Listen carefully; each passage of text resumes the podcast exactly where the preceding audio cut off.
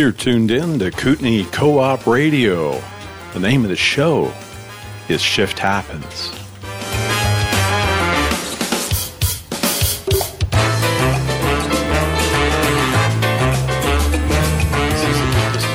All right. You're listening to Shift Happens on CJLY 93.5 FM in Nelson. My name is Jeff, And I'm Anna. and we have a very special guest with us today.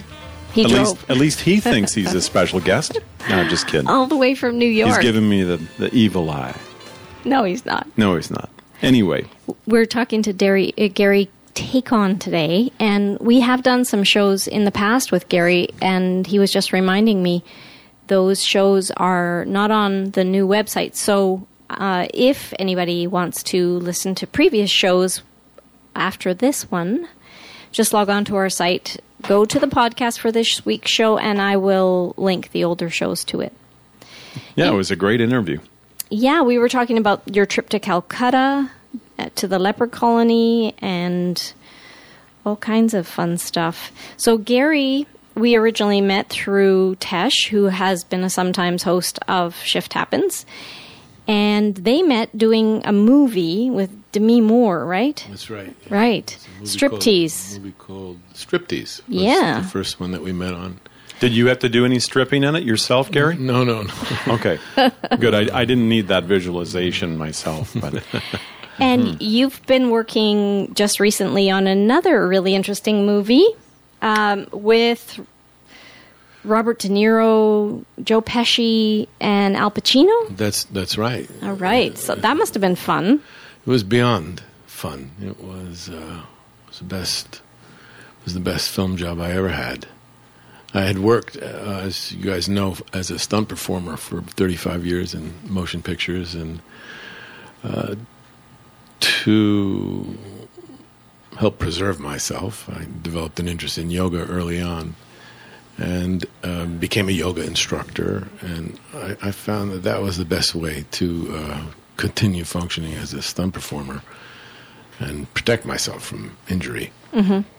And in the process, I um, developed this interest in what it takes to be physically poised. You, know, you have to be relaxed on action when you're about to do any kind of uh, activity, um, particularly if you're uh, assigned to make it look dangerous. so you, you have to be relaxed, and um, I found uh, I found that through my study of yoga, it, uh, it it provided a shortcut to this level of relaxation that served me best when I was working. So do you have your black belt in yoga, or how does that work? No, I'm, I'm Okay. simply a registered uh, instructor. It's a All black right. mat in yoga. Ah, okay, all right. But um, but what was most interesting is that I had done a lot of uh, yoga type movements from the time I was a child, uh, headstands and and then I I had a um, a four year um, pursuit toward being a professional ballet dancer. So I was exposed. to... I'm trying to pic- you, picture you in a tutu. Well, no, no, easy guy Yeah, now. all right. Tights. The, the girls, oh, tights, the girls wear the tutus. All right, all right. But it did teach me how to uh, focus on the muscles of the body and their capacity to um, both um, stretch and be strengthened because of the level of flexibility you attain with daily practice. And so all of that contributed to um, a, a- a general interest in, in what it is to integrate with gravity, which has been the theme of our previous conversations. And that interest has only deepened as time has passed. Uh, the reason I got hired for this particular film was um, the executive producer has known me for a long time as somebody who has this particular interest. And the main characters in this, uh, directed by Martin Scorsese, by the way, film, called The Irishman. Uh, requires the uh, the narrative requires that those three main actors have to de-age up to 50 years. So they hired um, Industrial Light and Magic, which is a um, Lucas's company. Lucasfilm's original company, now owned by Disney. But all of the fellows who work there have been there for a quarter of a century from the beginning of the Star Wars movies. And um, so they're going to perform CGI on the faces of the three main actors. And it's going to take a while, too, about a year, right? Well, it takes Scorsese typically a year to um, to cut the film to his satisfaction, and that's when they hand it over to Industrial Light and Magic, and that takes then another nine months. Because the way I understand it, it's more or less frame by frame. They have to Ouch. go ahead and apply this uh, this program Right. and uh, supervised. Electronic facelift. Yeah, that's exactly what it is. And um, uh, there's there's a, a gentleman named Pablo Helman, who's an Argentinian who has worked at uh, Industrial Light and Magic all those years. Right. And he he was the visual effects supervisor on the film. So he's the one who goes ahead and performs all of that. Uh, facial capture is the name of this particular Okay. program. But they needed somebody to help these guys stand up and move Like they are 50 years younger. and speak in these four different gradations of Right. de aging. And they didn't really know what to do. Do we get body doubles? Do we, you know? Right. but that's that's uh, very complicated, and, and Mr. Scorsese was nervous about that. And so my buddy spoke up in one of their one of their um, pre-production meetings and said, you know, I think I have a guy who who might be able to work this out. So um, they were excited at that possibility, and they gave me a call, and I had to come in and I had to meet uh, Robert De Niro and try to um, try to convince him that there was there was hope. How old is he? He's um, now in his mid seventies, Okay. as is Joe Pesci and Martin Scorsese turned seventy five while we were shooting, and Al is is a little bit older. So, which one had the hardest time holding his body like he was young? Um, well, Can you say it without getting into trouble? I can't I can't really. Oh, darn. but um, they were uh, each of each of them was unbelievably kind and enthusiastic about um, allowing me to to offer my reflections on how they might uh, fulfill this these these these really bizarre tasks of moving as if they were in their late twenties, mid thirties, early and late forties, early and late fifties into their sixties, accurately. And um, I, I guess. Uh, It's hard to say why they welcomed me in. Maybe I appeared like I knew what I was talking about. But um, when I first met um, Mr. De Niro, he, he just looked at me and and said, "So they they they they they, they want us to to to." to I, I mean, do, do, what, and I just you know I, I I spared him struggling trying to figure out why I was even there. Right. And uh, said, well, the characters have to de-age, and the facial capture program is going to take care of their face, but we're going to see if, if we can uh, encourage your spines to have a kind of youthful enthusiasm that is required in the narrative. And uh, so at that moment, he just he looked at me. He said, "Well, old, old dog, you know, no no new tricks." I said, "Well, I I don't have any tricks, but I do have a device that Right. that you uh, that you might um, find interesting." And so I took this cushion that I've invented, and and I laid it on the ground and. Uh, we were in a little dusty old studio at Kaufman Astoria Studios in Queens, and I immediately, just out of desperation to keep his attention, I immediately got on the floor and demonstrated it and was talking about the various benefits that I believe the cushion provides. And um, And then I got up and I said, and then when you get up, don't fidget, but see if you can sense how the whole upper body is interested in this new poised condition that the cushion provides. And uh, he just w- walked right past me and got down on his knees and got on the cushion. I said, "No, no, this is for when you're in the trailer." He said, "No, no, no. Let me let me let me, let me see what's going on." And within a minute, he started to uh, con- convey an understanding about what the cushion is capable of, and uh, with a five-minute promise of demonstrating it to him he stayed on the cushion for 20 minutes. And while he was on it, I went ahead and I stretched his arms and I was explaining the various um, principles of, of, of, of, what's required to acknowledge that there's no training about mm-hmm. recreating your physical stature. There's an awful lot of noise about posture. But posture is a, is, um, a, a, curious uh, undertaking.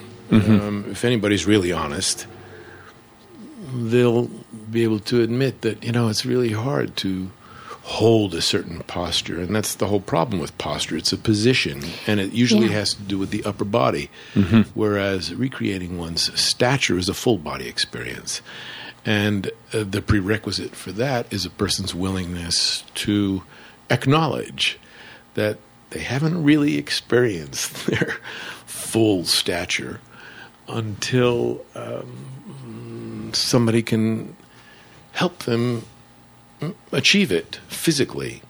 Well, I, mean, I can I can attest uh, in the first hour when we do the music on a man the or woman to the board, and I got on this thing for what five minutes. Yeah, it was about five minutes. Yeah, and holy cow, mm. yeah, I'm addicted already.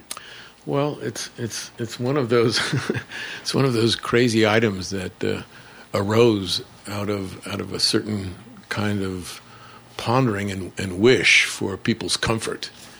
Uh, I have a son who's six five.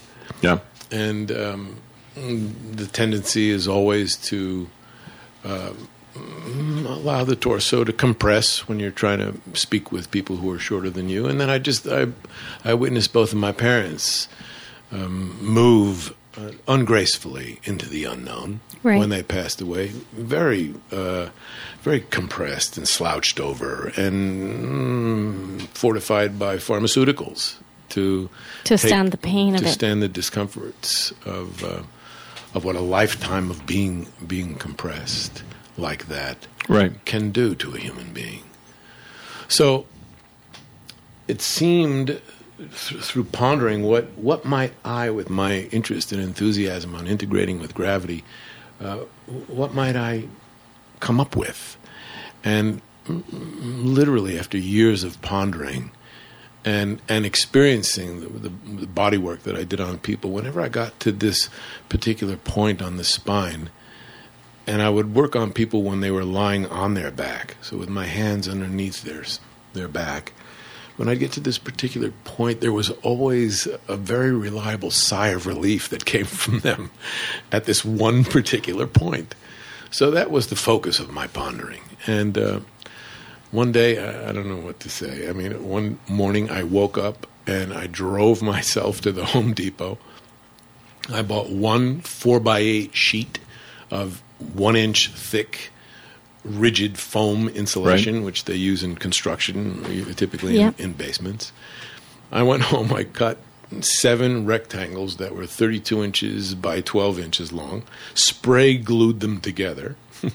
and then carved them with a carving knife? and, well, with a utility knife. The next morning, I had a solid block there, and um, and and that was it. I only I, I made one effort to do it. I laid on it a hundred times during that effort but once it seemed right, um, I I showed it to a buddy of mine. He said, "Yeah, you got to take it to." Another buddy of his, who was a model maker, has a company called Model Making Inc. in New Jersey, and he laid on it, and he had a bad back, and he immediately said, "Wow, this would be great if it was foam." I said, "Well, that's the whole idea." And so he did a 3D scan of it. He mm-hmm. created a CAD drawing, which is an architect's mm-hmm. drawing. Mm-hmm. He sent it to a buddy of his who he had done a lot of foam work uh, with before. And within three days, we had we had a foam copy of what I had drawn, but now it was symmetrically even because when I carved it, it, wasn't entirely symmetrical. Slightly imprecise. Yeah, but um, but the the the 3D scanner just just squared all that stuff up, and it was wonderful. We laid on it. and We said, "That's it. That's it. It's it's actually it's done. That's it." and to this day, it hasn't changed. So, um, and and funnily enough. Robert De Niro was, was my first actual guinea pig. So by the time I actually got it manufactured and then covered, Nothing like pressure, huh? well, I believed in it, so that's why I was Right. able to present it to him in the in in, in this first meeting.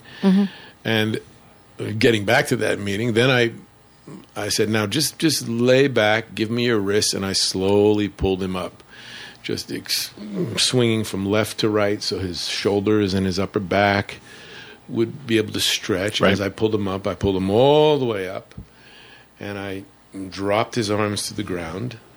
And I said, just try to have a sense of what the cushion just provided you on the ground, and uh, don't fidget.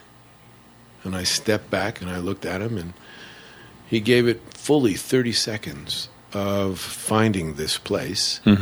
And once he was there, he opened his eyes. He said, So uh, I guess I'll see you on set. and that was. Uh, that was my audition. That's cool. Thank you on behalf of the group. Uh, I hope we pass the audition. Is what immediately came to mind. You know, So- So then, what was the process working with these guys? I mean, did you spend a couple hours every morning, or was it something you did throughout the day? No, How did that work? it was uh, about a half hour every morning, Okay. and um, mm, Mr. De Niro was the main focus because he is the Irishman in the film. Okay. The film is about um, mm, the disappearance of Jimmy Hoffa. Who's that? He was a he was a teamster. he was a teamster um, administrator, president, and uh, very very influential in the uh, late fifties and 60s hmm And um, then he disappeared in 1975. And um, the character that Mr. De Niro plays was a very close associate of his. And so it's a story that mm, this particular character uh, narrates in voiceover. Okay. And so the film bounces around quite a lot, um, but almost totally in um, in flashbacks. So uh, my main focus was with Mr. De Niro, and because he took to it so uh, immediately and kindly, he conveyed that to Mr. Scorsese, and then to Mr. Pesci, and then to Mr. Pacino. So they all were sort of prepped with Bob's enthusiasm, and it made it easier for me to go ahead and introduce it to, to each of them. hmm So he had everybody laying around on the floor before their scenes. Well, no, I would do it in the morning. So the most wonderful thing was, to, I mean, to wake up on a cushion like that with somebody like me stretching your arms and stretching your legs is Yeah. um, a real advantage to tuning the equipment, and and then um, and then I was able to be there during during every shot as a reminding factor, and um, my my official title was movement analyst on the film, and. Um, it was like a dream. I would go home every day pinching myself. Did that really happen? Did he really say that? Did he really crack that joke about about me slouching? you know? And uh, so there was a tremendous amount of uh, affection and, uh, and and hard work, and mm, the relationship with Mr. Scorsese was very special because he is one that you uh, you you don't ever have small chat with. You don't get in his eye line. You don't bother him about anything. He's it struck me that he's a bit like Oz without the cape. You know, very focused, very very energetic, and filled with vision. You know, and the vision plays out on the monitor in front of him and uh, it was it was striking to me that for the first month fully for the first month we began at the beginning of September. It wasn't really until October that we actually had our first exchange. but and I, and I wondered how was it possible that I could get very close to the actors and remind them what, what age their character was and um, certain certain things they might do to get themselves physically prepared just before the camera began to roll. And often I could be seen on the monitor speaking to them as discreetly as possible and as quickly as possible. And it required every every every manner of feline and reptilian aspect in me to slither in and out, slither in right. and out, and and um, very nervous about any comment I was going to make to any of these guys. What if they decided to reject it? right. And and not once did I ever hear Mr. Scorsese say, "Excuse me, who's that person talking to my actors, and what in the world was he saying to them?" You know. Right. So uh, obviously, I believe um, I believe Mr. De Niro became my advocate. You know, and he must have told them. And I said, "No, he." He seems to know what he's talking about. Let's let's let's, right. let's, let's, let's, let's give it a shot and see how it goes. And and the results were um, just just far exceeded certainly my expectations, and uh, and it satisfied the bill. They never had to get body doubles. Cool. So it saved them a whole ton of dough on that too. I imagine. I imagine. would, I would, I would uh, hate to venture how much they saved, but Yeah. it was probably significant. Did you get a bonus out of it? At oh least? no, no, no, no, no, no, no! The, the the bonus was being able to contribute to the very select creative atmosphere of these guys, and uh, as directly as I was able to. That, Mm-hmm. that was like, um, as I said earlier, just uh, there was there was never a job like that beyond it, any of my wildest dreams. So what do you watch for? Okay, I mean, if you're doing these basically these four different time periods, you're watching for basic posture. I imagine. Well- if they're playing a twenty or thirty year old, for example, how does that work? Well, having been an athlete my whole life, and um, and I suppose um, maintaining a certain level of self maintenance through my yoga practice, there is some insight that's available to how how one's movement patterns evolve from the time we're children. That has been a particular interest of mine Right. none of what um, we're speaking about here today is uh, easily taught anywhere. Um, not in ballet class, not in Pilates, not in yoga class. There are always uh, suggestions about how this will improve your posture, and but I I make a a very clear distinction between posture and what I refer to as the, our capacity to recreate our physical stature. Stature being a full body experience, and posture being an upper body position that we are usually um, suggested upon to find for appearance sake. Right. And I think there are schools where posture is taught to young ladies. right. I do remember that actually. But um, for the general population, anybody who lives in this sea of gravity, which is pulling us all down from the ground, um, the idea of recreating our physical stature has also with it a um, a demand for a kind of responsibility that's proper to each and every individual. And without any instruction anywhere, it's not a wonder that we live in a world of stiff-necked slouch bags, you know. And I'm halfway through my seventh decade, and I'm I'm I'm the primary slouch bag of my life. and with a wish for um, maybe even a regret-free and more elegant longevity, I've somehow uh, managed to conjure some enthusiasm for um, sustaining this recreated stature once once you arrive there. And uh, you know, it reminds me of of uh, Sana Shanti that, and we have interviewed her in the past, and the way that she talks about um, posture is it requires a lot of effort uh, to hold yourself there. Whereas a natural, um, balanced s- stacking of of the bones one upon the other and the muscles in proper alignment it doesn't take effort and that was what struck me coming off of your cushion and having had that just my own gravity and my own weight position my body properly. And then standing up it seemed like there was no effort involved in staying in that position.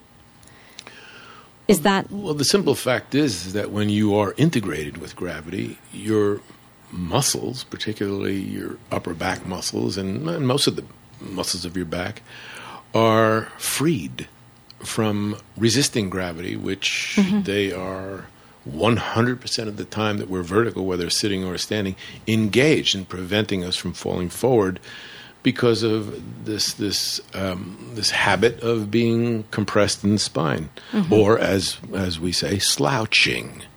yeah And as soon as you have the visceral experience of having recreated your stature, coming off the cushion or not, there is this uh, immediate uplifted sense of poise that fills the upper body. and, a relief almost well, of I mean, the, the, the, more than a relief, it's it's just physically um, the health the healthiest condition that we can be in when we're vertical. To be perfectly integrated with gravity without posturing and without positioning ourselves, because in fact, it's an athletic activity that requires a, a, a very subtle but very specific coordination of the mind and the body. And first and foremost about that coordination is to acknowledge that I've never really had the experience mm-hmm. of my fully realized physical stature. Because since the time we were toddlers, we were basically imitating our our parents or or all of our siblings or people who are around us who are you know if if I dare say victimized by the fact that this invisible constant force of gravity has has been shaping us since we began walking. Uh, the closest we came to being perfectly integrated with gravity is when we were toddling and trying to figure out how to. And if you look at any one year old um, toddler, they begin to get a little secure only once their weight is anchored on their heels for a moment. And only that with them holding on to the tables or the chairs. But when they start to lose the balance, they find their heels, their pelvis comes forward, their abdomen lengthens, and the weight of their arms and their head just miraculously falls over the heels. So, and then obviously, as, as time goes on, they begin to settle down uh, toward toward this compressed condition in the front because gravity has just got you by the wrists and the weight of the arms and the weight of the head in front of the support mechanism of the spine is the uh, is the quickest, the most surefire way to develop poor postural habits from the time we're very young children. And that's when gravity is the enemy. Yeah, I, I, I've been embattled with this idea of gravity being the enemy. In a way, gravity is there from the beginning to distort us, to um, bring us to this misshapen condition in order that we learn how to make it our ally by learning to integrate with it, and because it's not taught anywhere, it's it's it's it was always a tough thing for me to try and reconcile that uh, gravity, the enemy, is really my ally. And once you've realized your physical stature and have that experience of being in this poised and buoyant and uplifted state, celebrating with the emotional joy that comes along with it, un- un- until that point, you haven't really dialed your relationship with gravity yet. There's very few people who even realize that they have a relationship with gravity to reconcile. but um, I suppose it takes hearing about it and then witnessing it, but but certainly even experiencing it is really the only way. People can look at this cushion online on the little website. They can see the demonstration. They can listen to um, the the video and its content.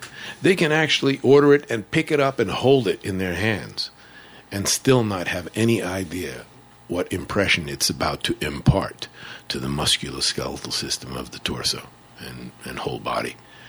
So that's simply the truth. And it's important that anybody who's hearing this not believe a word I say unless they can verify it for themselves. But you guys know from your experience, as Yeah. soon as you lay on it, Yeah.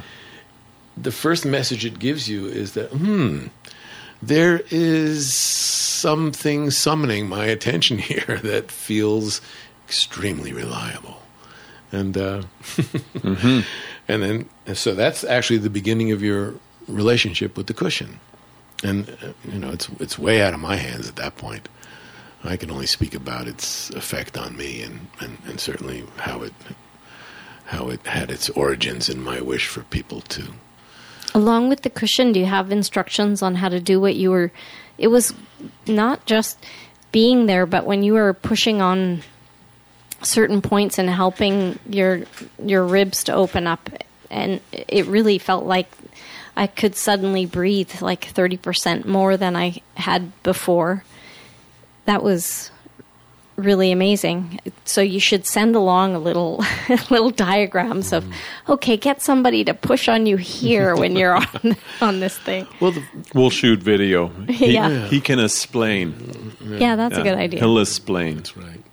Yeah, there's only there there are no instructions that come with it because I feel like it it has It's its self-explanatory. Well, it, it has this intuitive prowess of its own that and and um, one has to go to the website to get one, and on the website is a, a three minute video that demonstrates why it might be useful, and and an actual demonstration of somebody using it.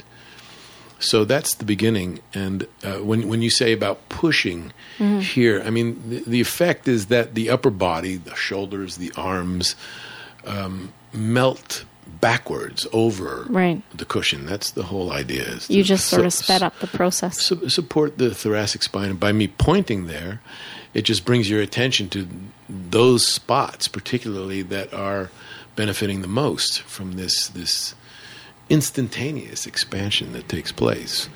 And in an effort for you to um, assign your attention to these these very important places so that when you become vertical again, you can see the excitement of the musculature in these specific areas, which will encourage you to sustain it with um, with uh, an ever deepening attention to ease and comfort, and once again the joy of being perfectly poised.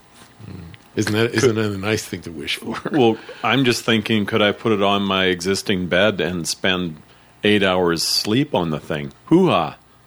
I'd be 20 years younger just by the morning. huh? Well, it's a it's a lovely sentiment. Uh, this this can be used in the bed. Mm-hmm. Absolutely, the bed um, the bed is forgiving because it sinks a little bit, and I think particularly for elderly people, so they don't have to get down on the floor and, and, and feel feel the uh, the immediate intensity of um, of what the cushion suggests in terms of arching your back and Right. opening your chest and extending your arms out to the side and immediately adapting to a different lung capacity as well as a different circulatory um, quality, um, particularly blood flowing into your brain, um, Impact provi- on- providing providing rest Yeah, and, yeah. and uh, in in in abundance in a very short time. So I don't know that all night in bed would work because too the, the body's tendency is to want to change positions anyway, Right. and I, it's certainly not advocating um, that. Mm, Five minutes provides uh, a strong enough impression at the beginning, and if that tickles one's interest, then one mm, goes back more frequently.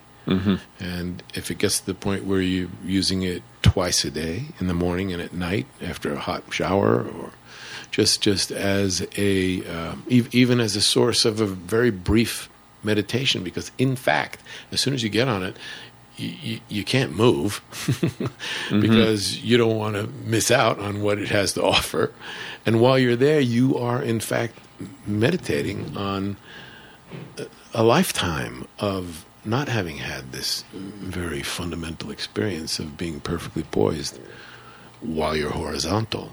Right. And while you're there, every breath you take, the muscles are adapting to this new condition as a reference, if nothing else. So that when, when you do arise into a vertical condition, at least an option on how to be physically, vertically, in gravity has been impressed upon the musculoskeletal system. The rest is really up to the body because the body is the one that's going to call your attention and say, "Hey, hey, get with it, get with it." Didn't, where were you when we were having a, a blast down on the ground, feeling perfectly poised? You know. so in that regards, it's it's both therapeutic and educational and long term. It's a resting companion uh, rather than something that I would um, suggest one sleeps on. Turns out, I mean, if you're on it and you're in front of the fireplace and you've been at it all day and you doze off and it's 15 minutes before you wake up, that's uh, that that's a, a real blessing in disguise because that that's a quality of rest that is probably equal to a full hours of deep sleep rest. Just because of how open the chest has become, how deeply the lungs are, are able to expand. And once again, we speak about the, the quality of circulation directly into the brain oxygenated blood in the brain is what provides rest. I wonder what the impact would be on sleep apnea. Do you think it would have any any impact positively? I, I have no idea. My my expertise uh, hmm. stops i- in mm-hmm. the athletic zone, mm-hmm. and even even speaking about quality of sleep and the amount of time one might benefit from being on the cushion for a short period of time is simply my experience.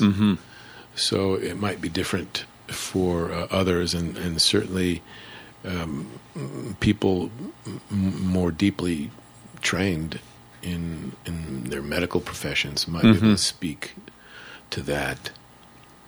I have to really restrict myself to to what um, is 100% verifiable in my own experience. Mm-hmm. There's no theory here. So is it a one size fits all kind of thing? No, there are different sizes. Um, there's there's a large, and and a what we call a normal, and there's a smaller one in the works, and and the sizes will just correspond to different heights. Uh, anybody from four ten to five four, for example, would use a small, and from five four to six two might use um, the normal cushion, the original cushion, Right. And then folks who are older will uh, use the longer and wider large size. If they're older. Oh well, I'm sorry. I always think about how um, elderly people might benefit from the wider one and using it on the bed because, as I said earlier, it would be more forgiving and they can Right. get on it and they can stay on it. right. Um, the normal size one is only 10 inches wide, and when you put it on the bed, you know, you might be rocking back and forth. And you can find it if you get your arms out to the side. But uh, really, for taller people, is, is what the third one is for taller and heavier and wider people. It's Okay. two inches longer and four inches wider. You should uh, talk to the NFL. Well, uh, there's there's a lot of uh, professional athletic teams that could benefit from this. Hockey players, um, cyclists. I mean, I have a, a fellow who is a um, physical therapist. Sloan Stecker is his name. He he has the largest physical therapy office in New York City at Lincoln Center, and he was an Olympic cyclist. And uh, his his enthusiasm for this product is uh, extraordinary. He has said, "You know how many thousands of dollars I have invested in my offices for devices to help people with their spines and necks, and and this this little cushion seems to do it all." So, um, so that was wonderful to have him say. Mm-hmm. When I heard him say that, that was a strong vote of confidence at the at the beginning of my research. So. Mm-hmm. Well, I can think of just the cost saving. I mean, if you're having to see a specialist working on your body, if you even if it reduces your number of trips to the specialist by half, just by simply laying on this cushion. Mm. Just from a financial standpoint, I think that could offer really huge benefits many, just for the pocketbook. Well, many people have said, "Oh, this is going to put chiropractors out of business," and and I say, on the contrary, yeah. chiropractors ought to use them, right, and bring people more often. But as it is now, it costs less than one visit to a chiropractor. Mm-hmm. So if if you can engage in a program of self maintenance based on your own discernment mm-hmm. of uh, what I'm referring to as the very available path to recreate your own stature over a period of time. Well, who better than yourself to be the administrator of uh, such such a study? Mm-hmm. So we've been talking about this cushion and about the website where you can get the cushion, but we haven't given anybody the address. Well, we don't want to do that. Well, we can't make it easy. Plus, it wasn't really the point to no. to but now the people are so curious. Go ahead and tell them. Well, it's it's the body tuning cushion dot com is the URL, but okay. at least from the states, you know, if you simply Google body tuning cushion, it it usually comes up. I mean, I guess the way Google works is that the more that people go to it, the mm-hmm. more they they put it up close to the top. Um, mm-hmm. At the beginning, if you typed body tuning cushion, boy, you really had to navigate through about nine million products that had to do with the body and mm-hmm. tuning and cushions. so, but I, I, think once people started going to it, they said, "Oh, this this is the one they're looking for. Let's let them go find it right away." So, uh, the body tuning cushion. Okay. And as usual, we'll create a podcast for this interview. And if people want to go to shifthappens.media and find the body tuning cushion podcast, I'll have a link to the website too. This is beyond kind of you to say. So thank you. More than welcome. Mm. We like to share with our listeners empowering information, empowering mm. tools. So that's the point. I've never thought exactly. of it as empowering, but um, certainly that would fit into the theme of what we're talking about. Um, it's important um, for me not to promise change. Um, shift happens when you begin to focus on on something as um,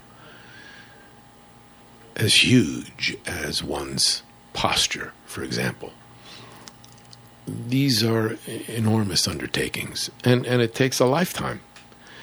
And the wonderful thing about uh, this whole view and this approach is that not so much that we're interested to change, but to modify how we are physically in gravity.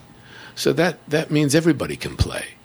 And they can play without feeling criticized. Or, mm-hmm. I mean, some people somehow like to criticize themselves, and, and as much as they suffer from a lifetime of being compressed and in a poor posture, it's it's it's not that easy for certain people to give that up. You know.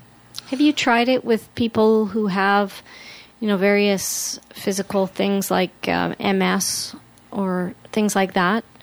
Absolutely. I, I work with uh, a group of people who have Parkinson's disease. Right. And there's a wonderful program uh, where I live called Ping Pong for Parkinson's. And they meet every Tuesday night at this ping pong palace.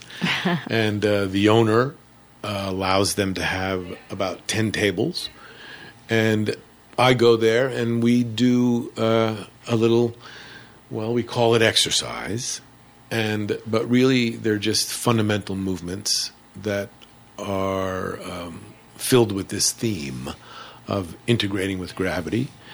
And mm-hmm. mm, a lot of what is emphasized there is acknowledging that you've never been here before.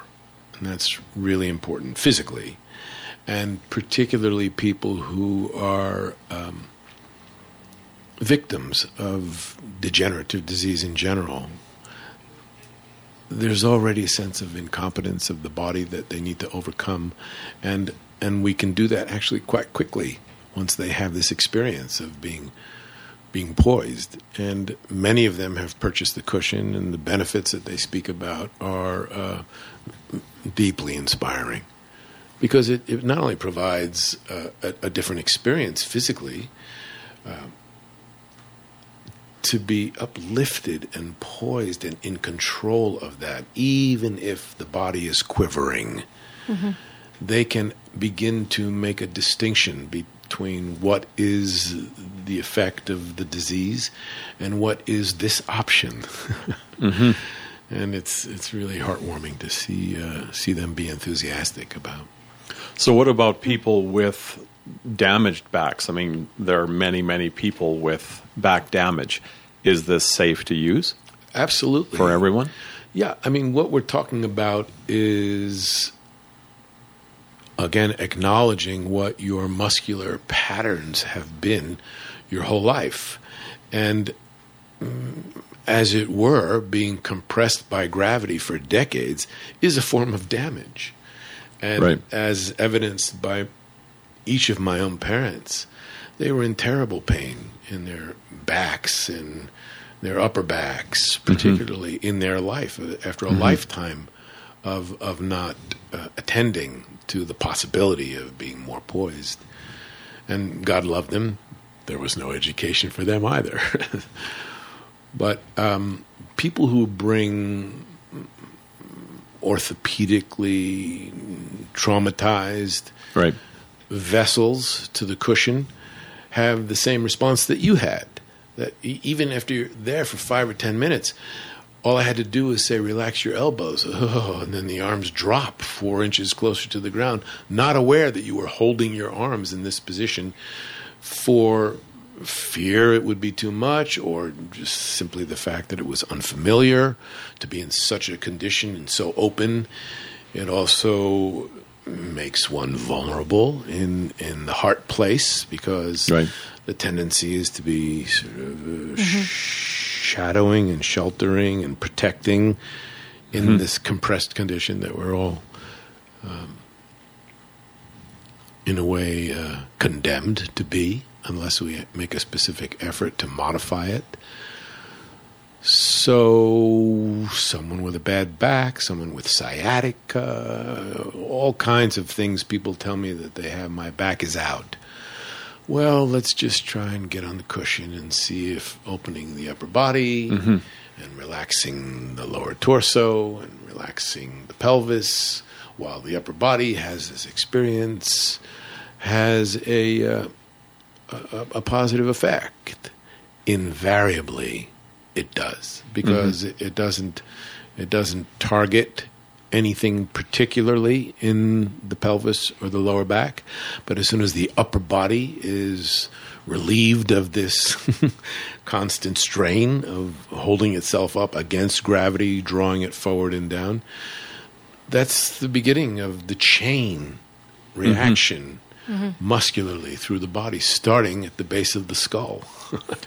well, what comes to my mind too, and this also comes from spending a fair amount of time with Sana, for example, with the uh, the Tai Chi class that te- that she teaches, is the emotional aspect of how you hold yourself. Okay, I mean, slouching is something that we, many of us, do because of the nature of our jobs but also it is related quite often to our sense of self love. And so, even if you want to break out of that, it's so hard to break out of the pattern of holding our bodies in a certain way. And if you've done that for many years, it's something that seems almost impossible to even consider. But being on this thing, Gary walked in, like I said, in the uh, the music portion of the show, and he insisted. He said, "Anna, get down there." Get on the. Get and then it was my turn, right? So, and yeah, I can see where you feel alive just after a short period of time, and it's like, wow, this is the way it should be. You know, you were instead of what is. you were uh, talking about writing a book explaining your standing meditation, the, the holding the posture, Yes. and I feel like you you don't really even have to now. You can just get people on the cushion, and it, it's all there. It's it's uh, it's so sweet of you to say. You know, I I struggled for years to write something that could explain this, and uh, it's it's not so much a book as much as a manual um, called Body Tuning: The Art of Recreating Our Physical Stature. But um, not being a writer, it it seemed to be burdensome for people that would read it, and you're absolutely right. The cushion now embodies everything that I was trying to say, and I'm looking forward to the, the time in the very near future where I can then go back to all of that written material and just edit the daylights out of it so that it could conform to more specifically what the cushion is able to provide Because for, it's for it's, interested uh, it's difficult persons. to really have a sense of something uh, physical like that, especially because it's also subtle.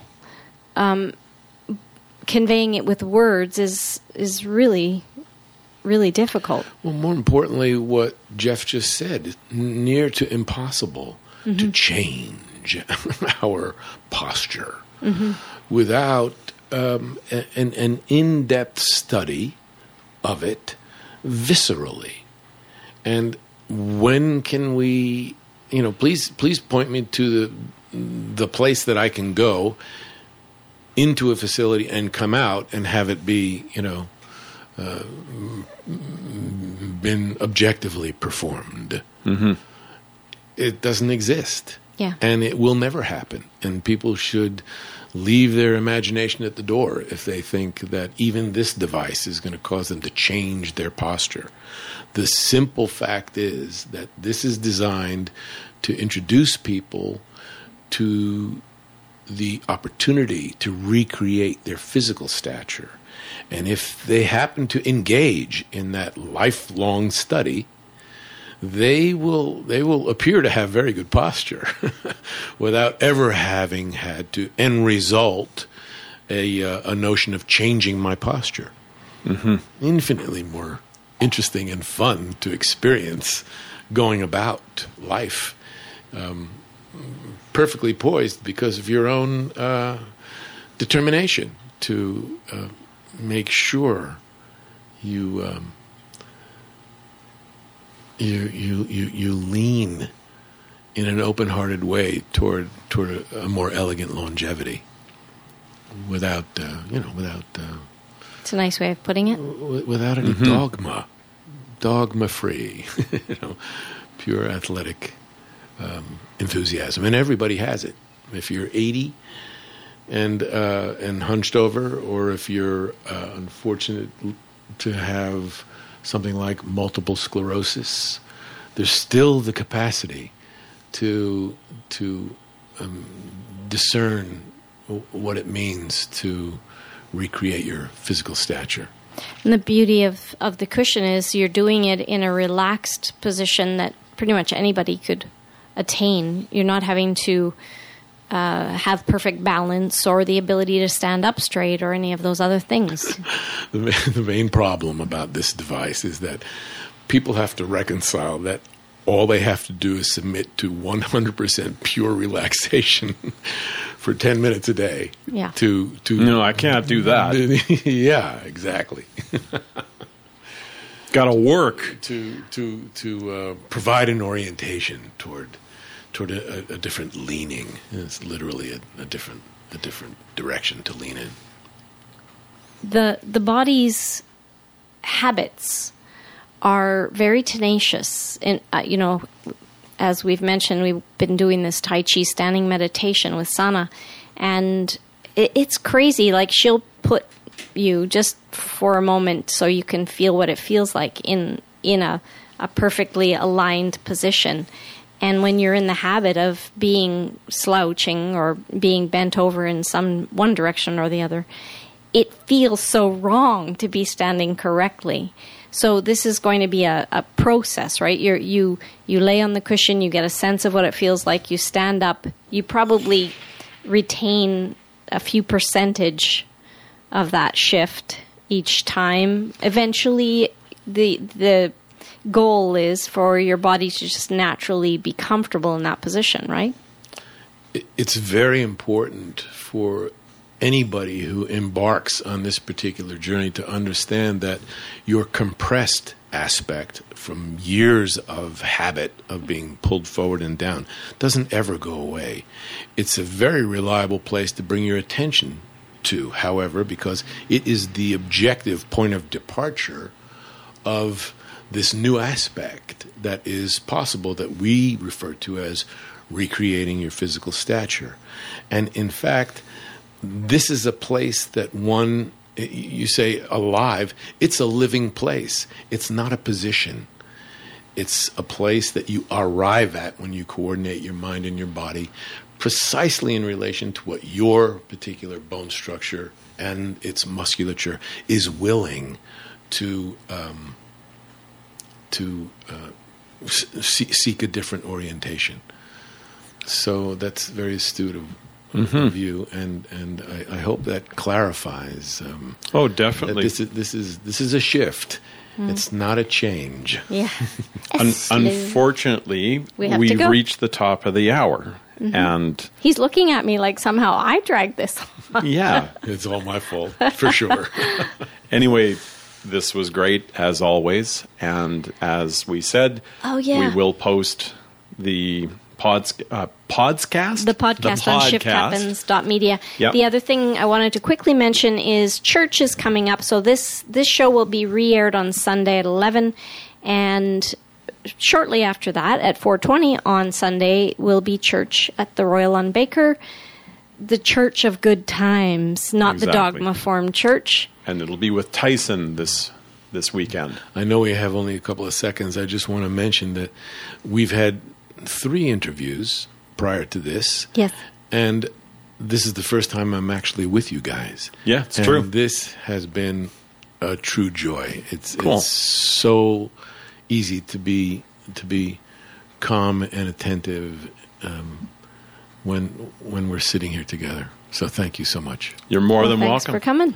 You've been listening to Shift Happens on Kootenay Co-op Radio, 93.5 FM in Nelson enjoy your day, and we'll see you next week. All right. Later. Bye.